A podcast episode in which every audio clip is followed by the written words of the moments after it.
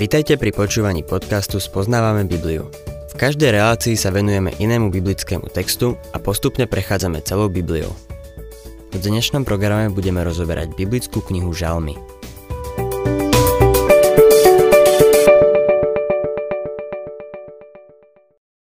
Milí poslucháči, dúfam, že pri štúdiu týchto žalmov máte pred sebou otvorené Biblie a že si prečítate celý text – tieto žalmy sú nielen Božie slovo, ale dôležité je aj ich usporiadanie. Nebudem trvať na tom, že aj ich usporiadanie je inšpirované, ale veľa z ich posolstva vám unikne, ak budete ignorovať, ako sú zoradené, pretože je za nimi príbeh. V každej sérii žalmov je posolstvo, ktoré sa postupne rozvíja. 74. žalm bol volaním o pomoc. Čítali sme tam Vstaň Bože, 75. žalm bola pieseň vďaky za Božie vyslobodenie z pazúr mocnosti od severu. Pomoc im nemohla prísť ani od východu, ani od západu, ani od juhu. A nešťastie prichádzalo od severu. V období veľkého súženia napadne Izrael nepriateľ od severu. 76. žalm predstavuje pána Ježiša ako kráľa a veľkňaza, pravého Melchisedeka, ktorý vládne vo svojom kráľovstve a človeka na zemi, ktorý je mu podriedený. Budem čítať druhý a tretí verš. Boh je známy v Judsku. Veľké je jeho meno v Izraeli. V Šaléme je jeho stan, na Sione má svoj príbytok. Šalém je starobilý názov pre Jeruzalem a znamená sídlo pokoja. Sú tu uvedené štyri zemepisné miesta – ani jedno z týchto miest nemá nič dočinenia s Európou či Amerikou. Judsko, Izrael, Šalém, čiže Jeruzalem a Sion. To sú všetko miesta v Izraeli na Blízkom východe. Skutočnosť, že tento žalm prináša požehnanie aj do nášho života, spočíva v jej aplikácii, nie v interpretácii. Verím, že všetko písmo je pre nás. Štvrtý verš. Tam polámal ohnivé šípy s lukmi, štít a meč, vojnové zbrane. Sela. O tomto hovoril aj prorok Izaiáš v 2. kapitole v 4. verši. On bude súdiť medzi národmi a naprávať mnohé kmene, takže si s mečou ukujú radlice, zo svojich kopií vinárske nože. Národ proti národu nepozdvihne meč a už sa nebudú cvičiť v boji. Tento verš možno nájsť aj na budove OSN v New Yorku, no nemali by sme ho aplikovať na OSN, kým sa Pán Ježiš Kristus neujme vlády. Izaiáš hovorí o pokoji, ktorý príde na zem, keď sa Kristus vráti. Pokým hriech ľudského srdca nie je vyriešený vykúpením alebo odsúdením, nebude môcť byť pokoj na zemi. 5. verš Jasom a velebou prevyšuješ vrchy od veké.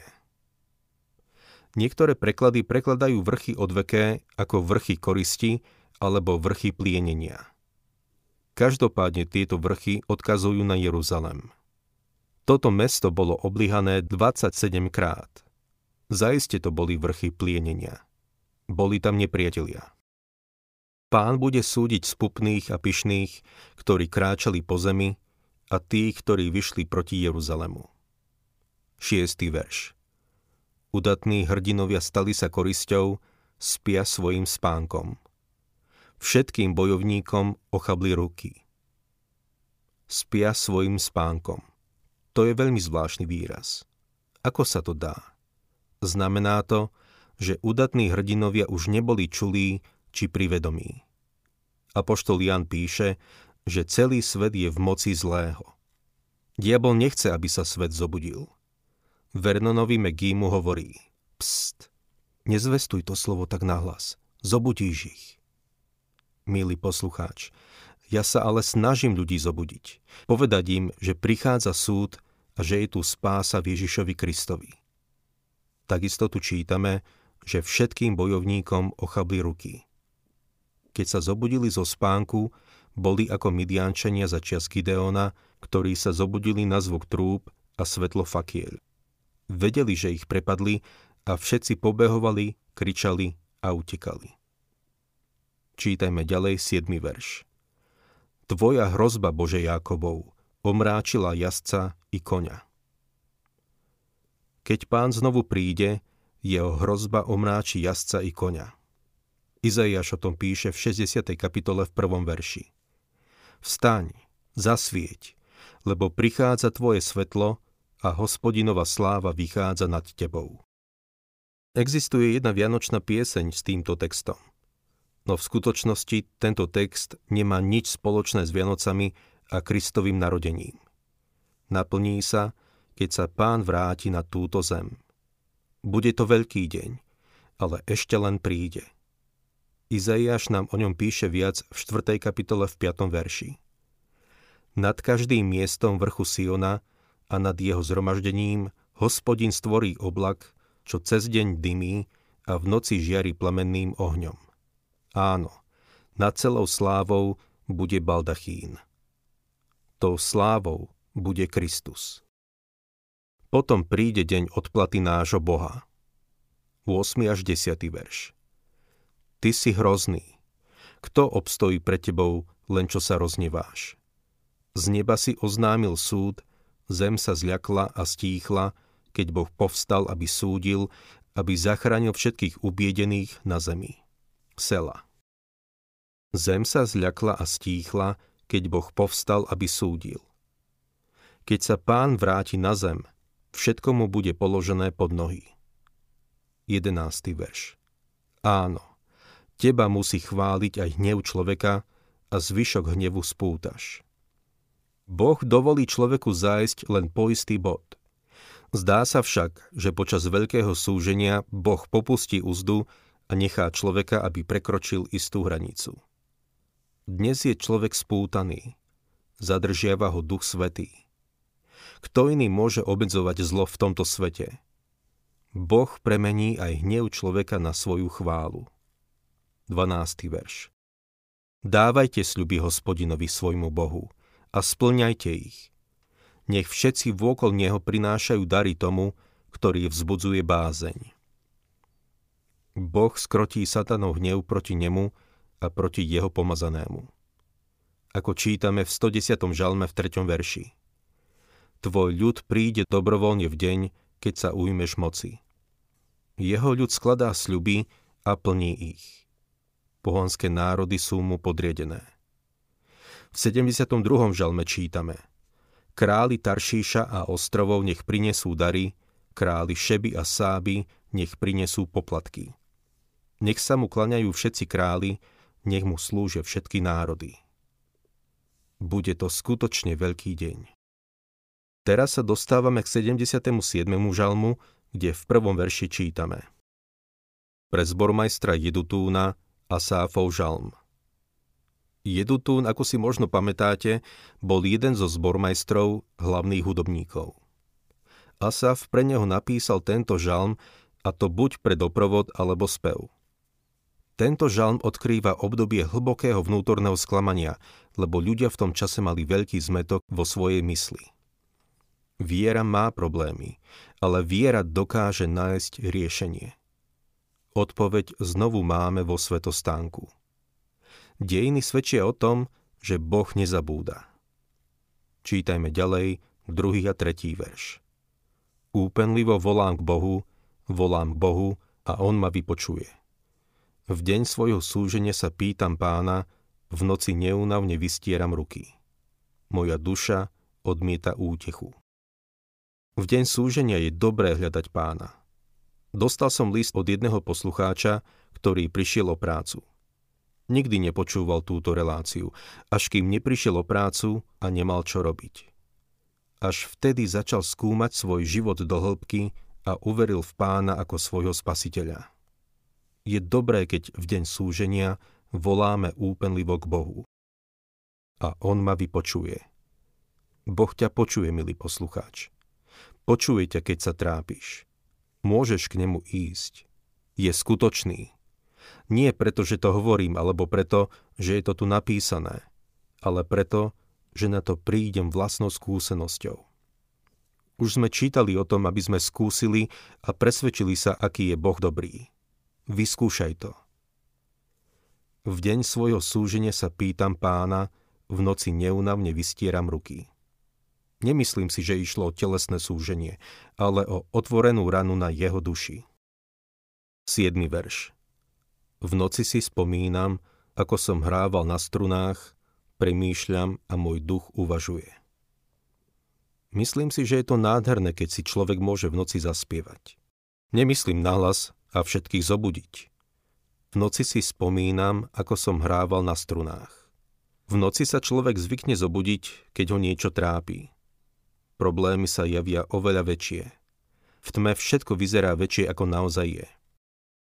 Vtedy je dobré si spomenúť na nejakú pieseň. Ďalej kladie niekoľko rozpačitých otázok. 8. až 10. verš. Zavrhuje vary pán na veky a neprejaví už priazeň? Navždy sa skončila jeho milosť a prestane hovoriť ďalším pokoleniam?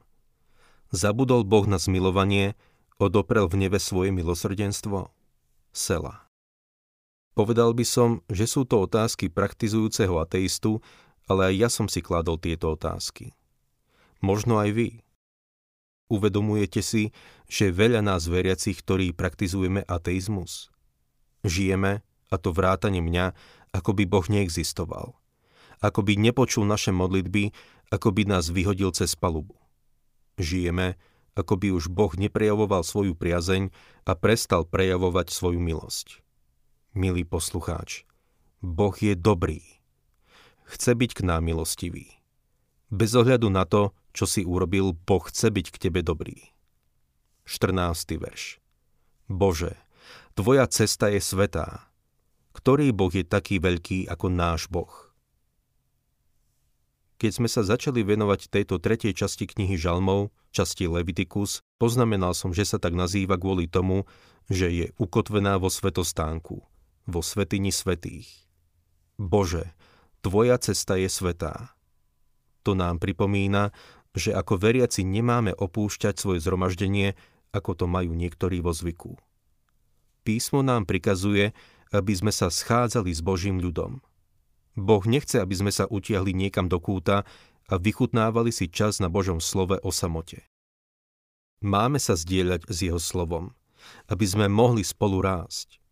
Sme súčasťou Božej rodiny a musíme zdieľať Božie slovo a jeho požehnanie. Božia cesta je svetá. Ak budeš chcieť nájsť odpovede na svoje otázky, budeš sa musieť schádzať s Božím ľudom.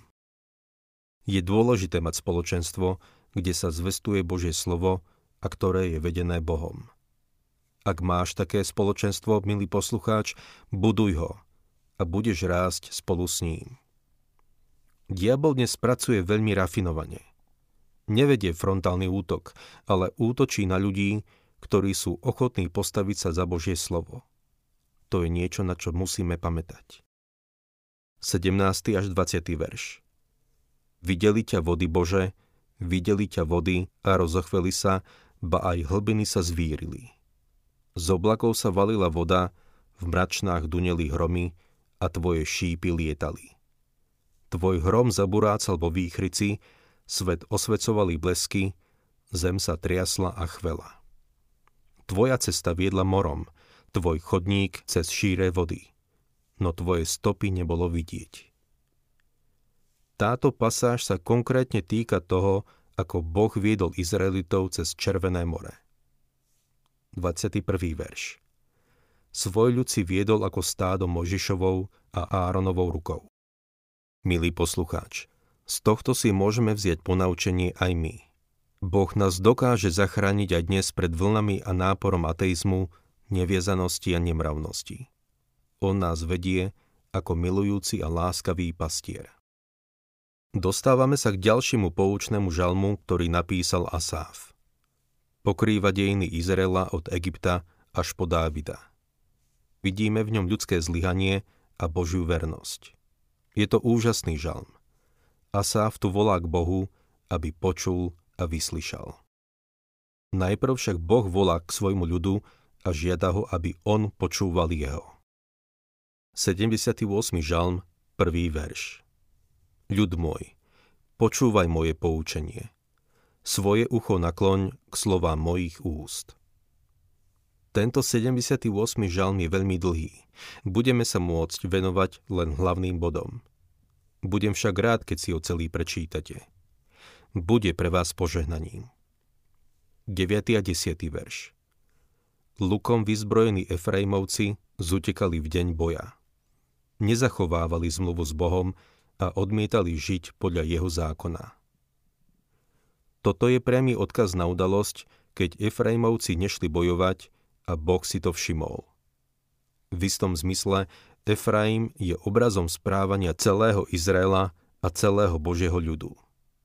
Taký bol vtedy Izrael. Taká je dnes církev. Božia vernosť sa však nemení. 17. až 19. verš No oni ďalej hrešili proti nemu, na púšti sa priečili najvyššiemu.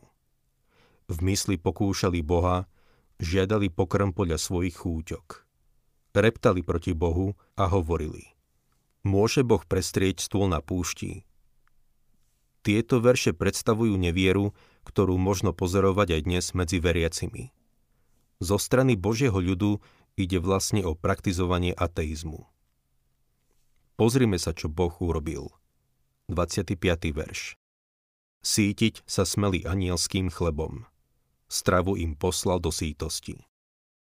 Boh im dal všetko, čo potrebovali, no napriek tomu o Bohu pochybovali a kritizovali ho. Tento poučný žalm končí zmienkou o Dávidovi. Verše 70 až 72. Vyvolil si Dávida, svojho sluhu, vzal ho od ovčích košiarov, odviedol ho od dojných oviec, aby pásol Jákoba, jeho ľud a Izrael, jeho dedičstvo. Pásol ich s bezúhoným srdcom, skúsenou rukou ich viedol. Dávid je obrazom toho, ktorý je Dávidov pán a Dávidov syn. Boh bol verný voči ním a je verný aj voči nám dnes.